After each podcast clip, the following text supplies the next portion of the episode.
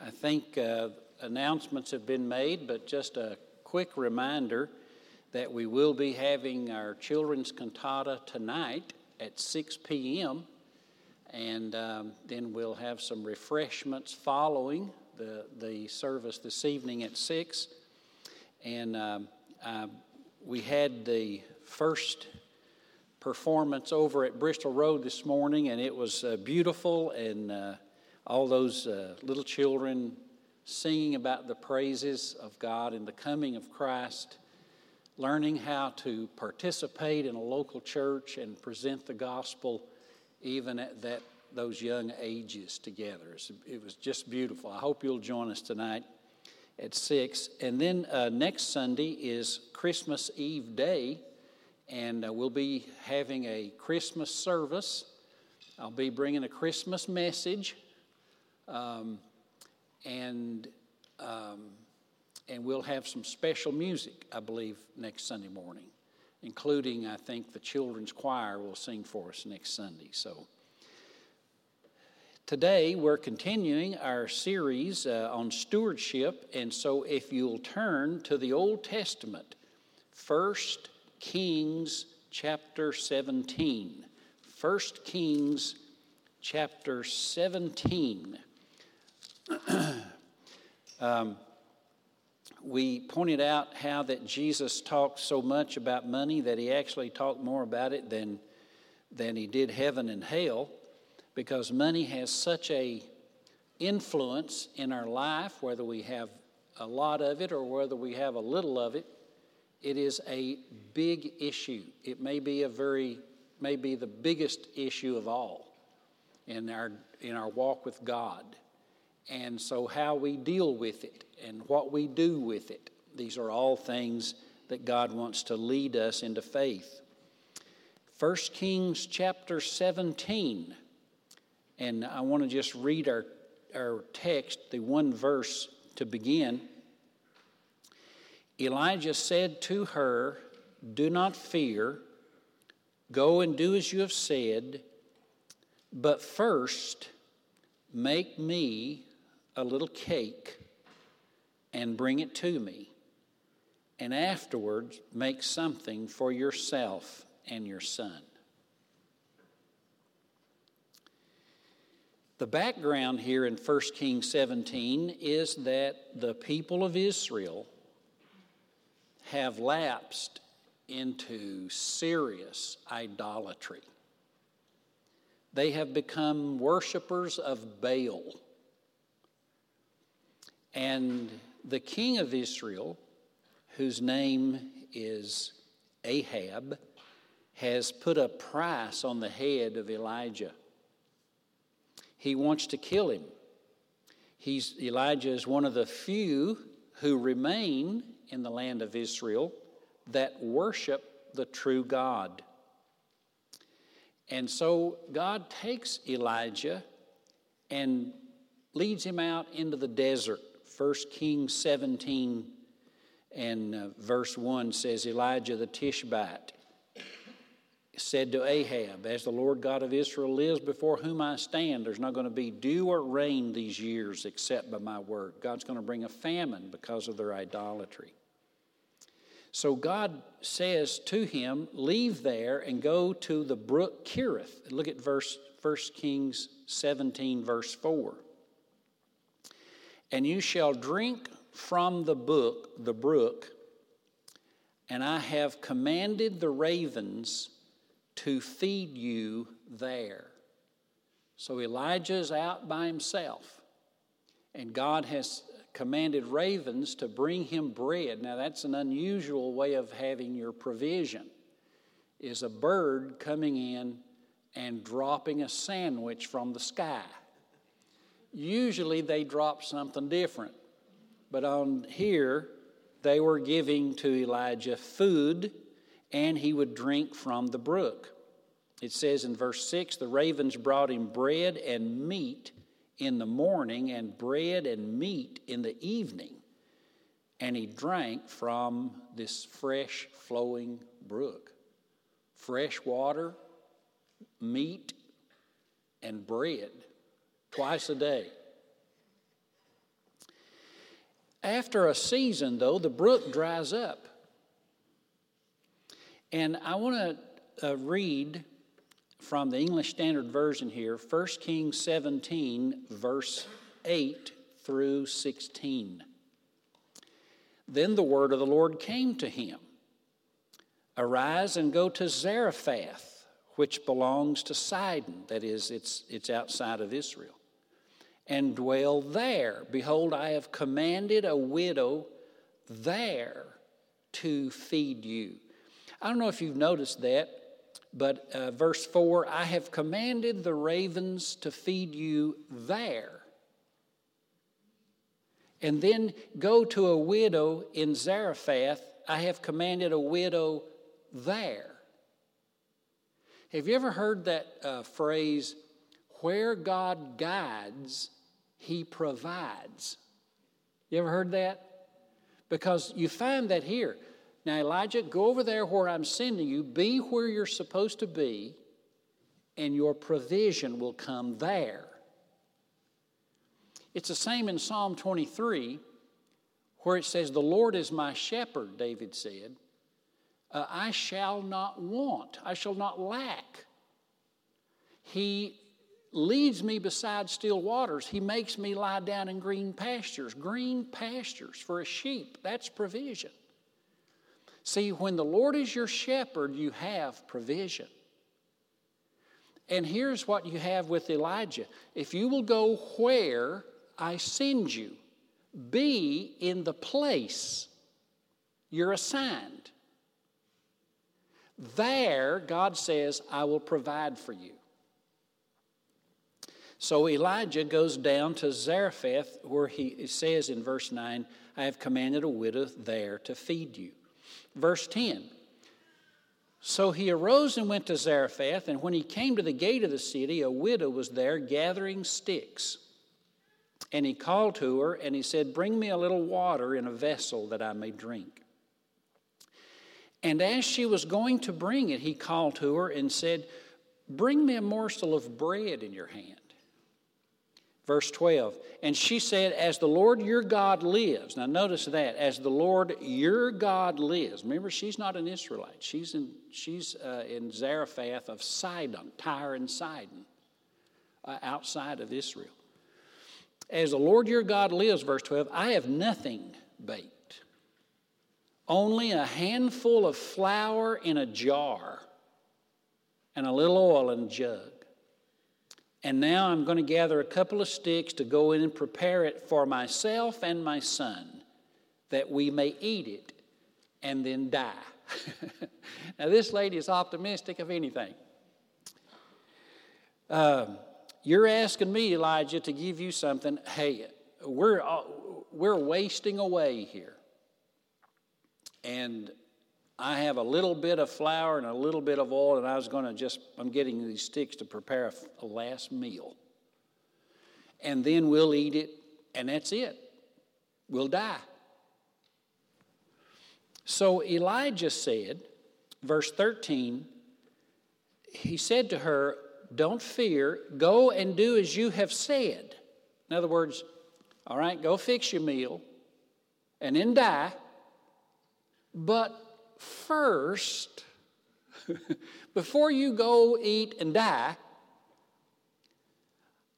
do something. Make me a cake first. It says in verse 13, don't fear, go and do as you have said, but first make me a little cake and bring it to me, and afterward make something for yourself and your son. Rearrange your priorities. Verse 14 For thus says the Lord God of Israel the jar of flour will not be spent, and the jug of oil will not be empty till the day that the Lord sends rain upon the earth and the famine is over harvest can begin again. And she went and did as Elijah said, verse 15, and she and her household ate for many days. And verse 16, the jar of flour was not spent. That is, it didn't, it didn't run out. Neither did the jug of oil become empty. just as the word of the Lord was spoken by Elijah. Now, that's the story. Elijah is following God's direction to Zarephath. And he arrives, and as he says here, verse, in verse 9, the word of the Lord came to him, and go to Zarephath and dwell there. Behold, I've commanded a widow there to feed you. So he arrives, he's looking for a widow to feed him. And here's a widow, but she has no food. She has enough to eat a final meal. And she has a dependent, a son. And they've been destitute so long, they have few days to live. And she doesn't seem to know what God told Elijah. Um, I have commanded a widow there to feed you. He comes, there's the widow, and she somehow didn't get the memo. you know, it's like, I thought, God, I thought you commanded her to feed me. Well, uh, Elijah must have had some inner prompting. And so here is the text that I'm bringing before you this morning. Verse 13 again. Do not fear, go and do as you have said, but first make me a cake. Bake me a cake. That's the message today. it can all be fixed if you got cake. So here is the request of Elijah. It's a big, bold request. And I thought, this is pretty audacious of Elijah to ask a widow for her last meal to be given to him. What if I visit a widow? I mean, I was thinking about this. I, have been a pastor long enough that I know how these things can go. And, I, and she invites me in. I'm sitting on the couch, and uh, she shares with me that she can't pay her water bill this month. She lives in Flint. and she's about to lose her home and she's sick and can't afford to go to the doctor and it's just one thing after another and she's got a little boy to take care of and she don't know what she's going to do and i say well how much do you have she says well i've got a hundred dollars i was saving for the water bill it's it's three hundred dollars by the way flint water bills can be up to three to four hundred dollars a month which is ridiculous. There is corruption somewhere in Flint, but I go astray. So she says, I've saved up a $100. And I say, Well, here's what I think you should do give me that $100 to put on my water bill. Now, how do you think that would sound? That I would sound like a jerk, a false prophet, a greedy preacher. And you know what she would do is she would go and tell her family members, and then they would get all up in in, in uh, anger and call me up and say, "Did you ask her for her last hundred dollars?"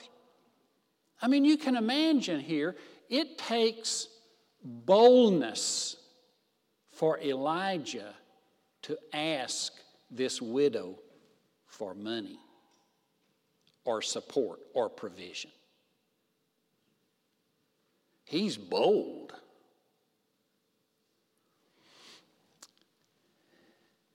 So, what is going on here with Elijah? By the way, where is Zarephath? uh, we have the map, right? This is Elijah is down here in the brook Kerith. And you go all the way up to the northern part, utmost part of the land of Israel, crossing over into Phoenicia or Tyre, and there's a little village called Zarephath. That's about a 75 to 100 mile trek to get up there.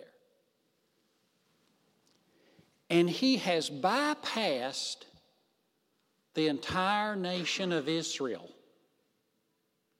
and sent Elijah to a Gentile pagan widow in Zarephath.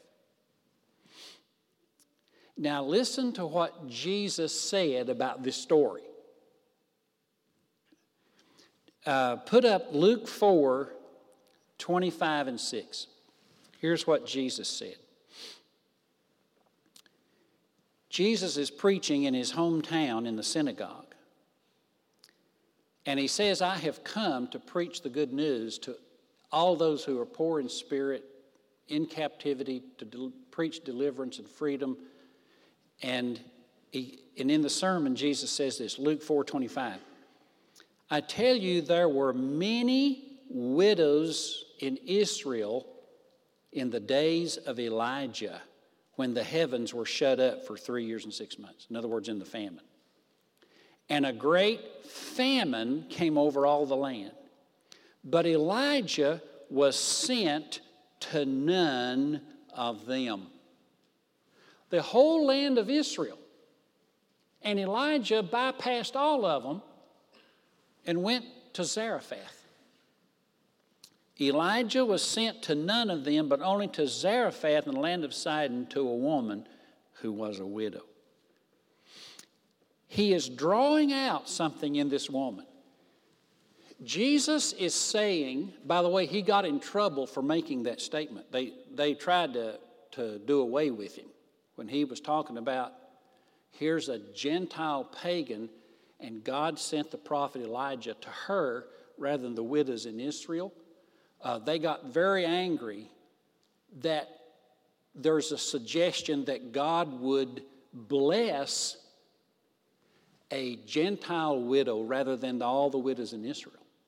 Bypass all them and just go to the widow in, in Gentile land. So Jesus is pointing out the privilege of this woman. There's something going on here she is getting a visit that is going to stimulate her faith. This is not about provision for Elijah or her ministering to Elijah. This is about Elijah ministering to her. And how does he minister to her? First, make me a cake. Give, change priorities away from you surviving to ministering in the kingdom. He's drawing out her faith and rescuing her from a life that is nothing more than basic instincts and self preservation. He's visiting her with an invitation from God. It's more than bread at stake, it is her life and her future and her hope that not even the Jewish people had received. Because they were steeped in Baal worship. It is kind of like the story of the man who had three young sons, and he was raising corn. And someone said to him, a neighboring farmer said, If you want to raise corn, you're not going to make much money. And the man replied, He had three boys. He said, I'm not raising corn, I'm raising boys. And this was something for them to do. This was learning a work ethic. There was something more going on than just commerce and increase, but it had to do with an investment in the growth and maturity and inner life of his sons. See, this is what's going on here. I noticed that Jesus, like Elijah, was also bold in asking things. Like, for example, I jotted a couple of instances down in Mark 11 uh, when he was going to the Passover and he needed an upper room. He tells his disciples in Matthew 26 Go into the city and say to a man, My time is at hand. We need to keep the Passover at your house with the disciples. And the disciples did as he directed, and they prepared the Passover. He went and just asked for a, an upper room in a house, and the man gave it to him. It was bold asking. Or when he needed a donkey to ride into town on Matthew, in Mark chapter 11, he said, Go into the town and find a colt tied at this door outside in this street and bring it. And if somebody says, What are you doing untying the colt? You just tell them the Lord needs it. And they did. They started bringing, they went in, got this colt, uh, donkey, and started leading it out of town. And somebody said, What are you doing with his, colt, with his, his donkey? And they said, The Lord needs it. I mean, uh, this is bold asking. And why does Elijah and why does Jesus just put that in front of people? It's because they are inviting them to participate in the work of the kingdom and to grow and step out in an act of faith that they would not otherwise have had. Now, there was a boldness in Elijah, but there was also a boldness in the widow. Because in verse 15 of 1 Kings 17, it says that when he said, Bake me a cake, and she went and did as Elijah said, verse 15, and her household ate for many days. She went and did as he said. So he was bold in asking, and she was bold in giving. So that, so that there is like a little kingdom of God going on here in this household. She did it. Sometimes we're we as preachers are too timid to ask, and people are sometimes too hesitant to give. But I want to point out five quick benefits. These, I'm just going to give you these real quick.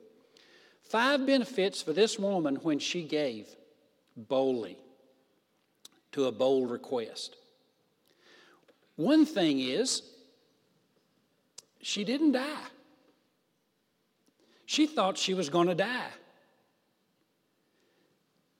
her giving interrupted her pessimistic outlook on life and reversed her predictions.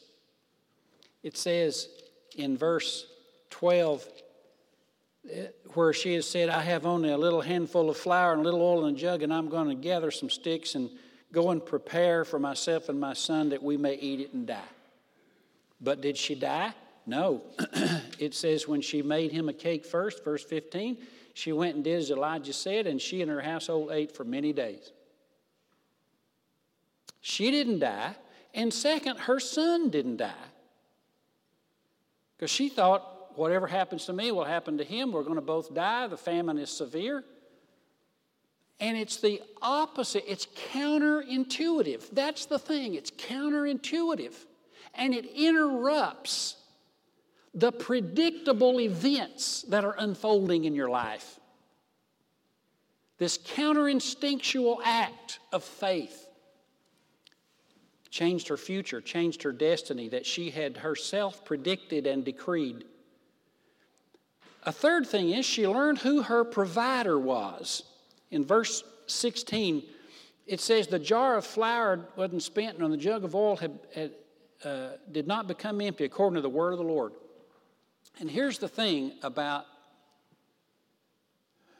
as we look at the economy, it's difficult for us in our fallen nature to see outside the, the cause and effects of life. I have this job, I make this amount of money, I'm on a, that, that's a fixed income sort of mentality, and this is what I get for it. And if price of gas goes up, I have less money. So we tend to lock in to, the, to that rigid economic principle where we do and act and the effects are predictable. And it leaves God out of the picture. Come on, man. I'm, I'm, see, God can get us to heaven. God can raise our bodies from the grave, but God cannot give me extra money. That is a, that is a predictable mentality of a Baptist church. I know because I've been in them all my life. But an extra $100 or an extra $200, that's impossible for God. That's why it is a pagan mentality. And so Elijah is sent to this woman to invite, to provoke, and call out her faith. So, in a land of unbelief, here's a woman of faith with an unending supply and provision in a time of famine. I'm telling you, man, she learned who her provider was, something that was not known. Israel did not know that. They worship Baal, who's the fertility god. When I, I was, when I first came, uh, this is 30 years ago, and we lived in a house, a rental house on Bristol Road. And when we came here from Texas, I had a, uh, we had a baby uh, that had a, uh, a, heart condition and ultimately died from it after about nine months. And um, uh, we did not have insurance. Well, she was in intensive care almost that entire nine months, at, uh, at least six months out of that nine. And so the hospital bills were astronomical the final tally that I had, and this was 30 years ago, was $115,000 is, is a general.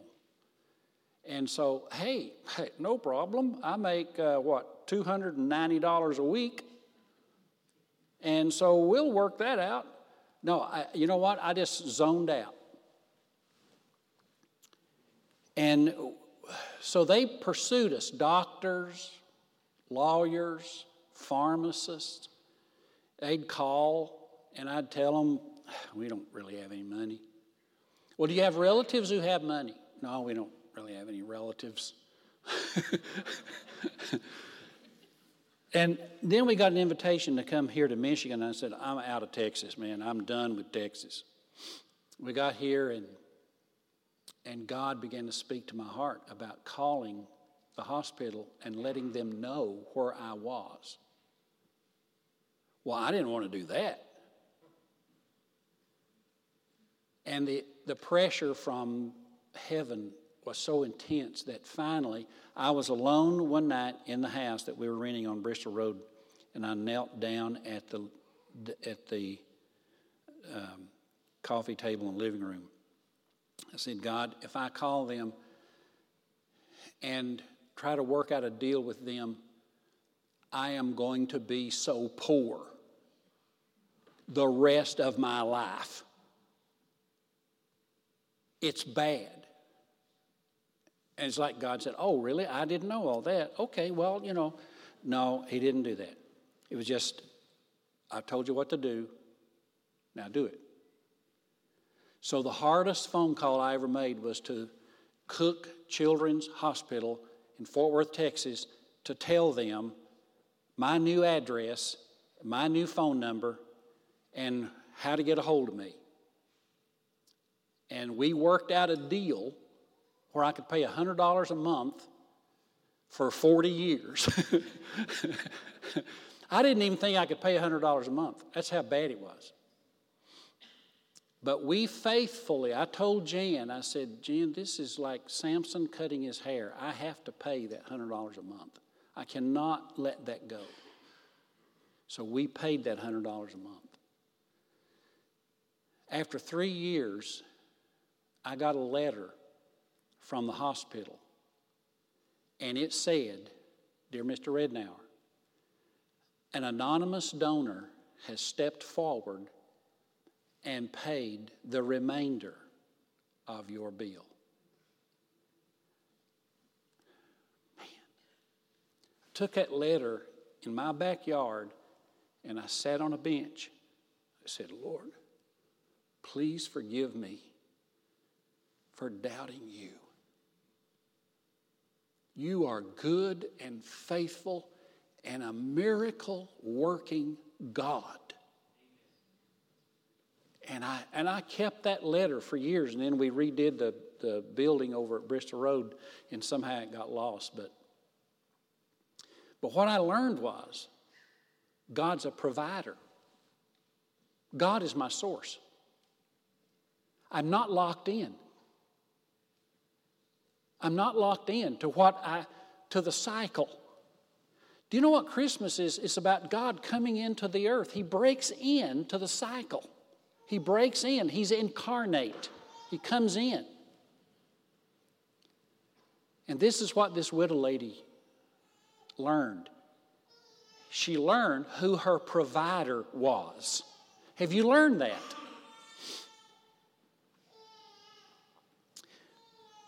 She also had Elijah to turn to again.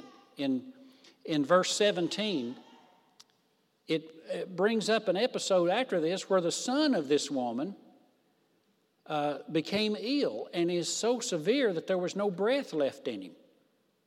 And she comes to Elijah, this is verse 18 and 19, and she says, Is God reminding me of, of my sins in the past?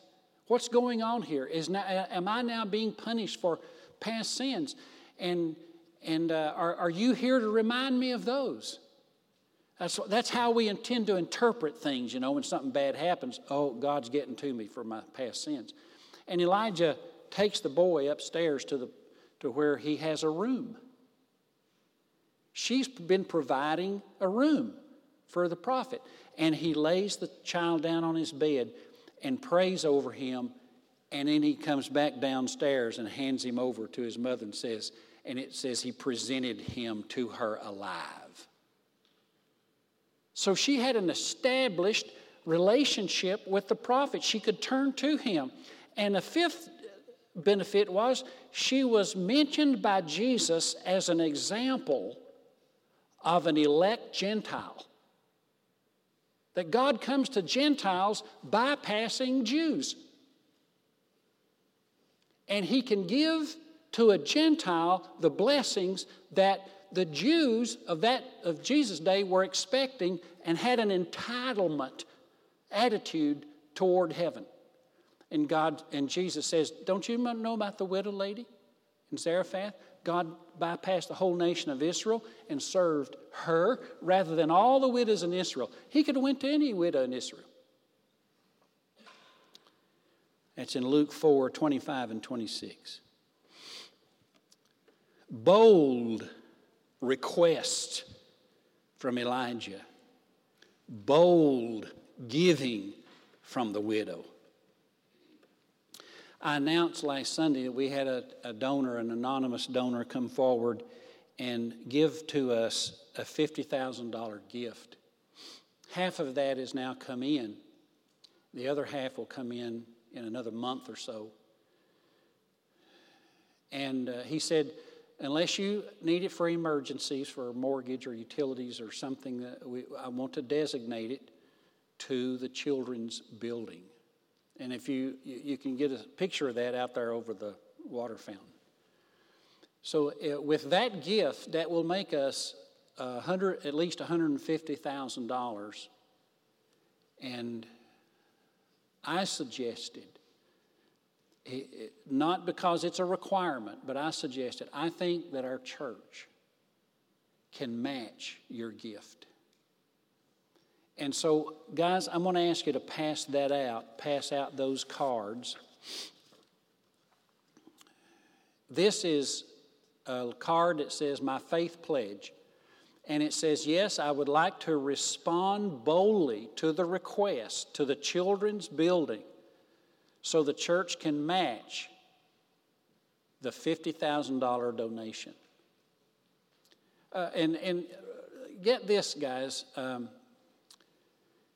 if we had a hundred, uh, if we had 50 people who gave $100 a month for 10 months, that's $50,000 right there. Just 50 people, $100 a month for 10 months. So over 2018, would you consider, would you pray about, would you be bold like this widow? And then if we had 25 people who would give $200 a month, that would be 25 people could do $50,000. So I am boldly asking for this church to give us $50,000 in 2018 above the tithe, over and above the tithe. You say, uh, yes, I get it. I believe God intervenes. I believe in miracles, and I believe He can do things in the financial realm as well as the spiritual realm. I believe He will raise my body on the last day, and I believe He will raise my income to match that pledge. It's a faith pledge. We're not going to chase you down or send you a bill. It's you I, I want to invoke your faith. This may be more about your spiritual growth than it is about our children's building. You understand what I'm saying? This is what the, the widow lady teaches us. And so you can turn it in today if you know uh, what you want to do, amount per month for one year, or a one time extravagant gift, like we talked about last week, the, uh, when Mary poured out the alabaster box on the feet of Jesus.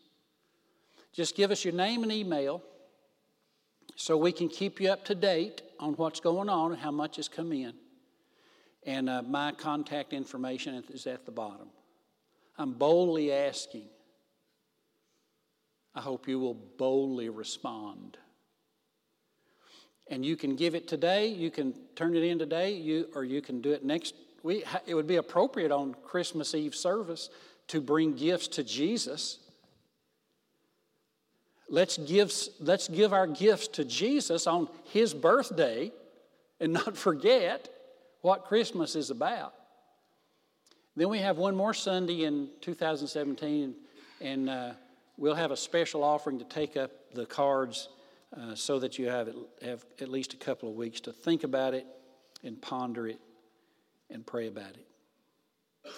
All right, guys, if you'll come, let's take up our offering this morning. And when, when Jesus was going to do a miracle, he would always tell the person to do the thing they could not do, they didn't, that they hadn't been able to do. For example, the withered hand. The guy with the withered hand. What did Jesus tell him to do? Mark 3 5, stretch forth your hand. Well, that's the thing he can't do. He didn't tell him to get up and walk. But the, the man who was lame, what did he tell him to do? John uh, chapter 5, verse 8. He said to the lame man who'd been lame for 38 years, Get up, take up your bed, and walk. Well, that's the thing. He didn't tell him to reach forth his hand, his lame leg. He said, Take up your bed and walk. He always zeroed in on the thing that was not possible.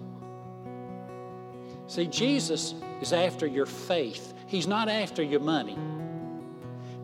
And again, this is more about growth in faith and your walk with God and your vision of God's goodness as a father to you than it is about our children's building. I'm boldly asking, boldly respond. Let's pray. Heavenly Father, today, in the name of Jesus, help your church to say amen to your promises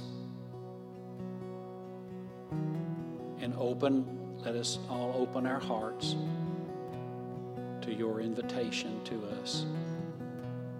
Amen.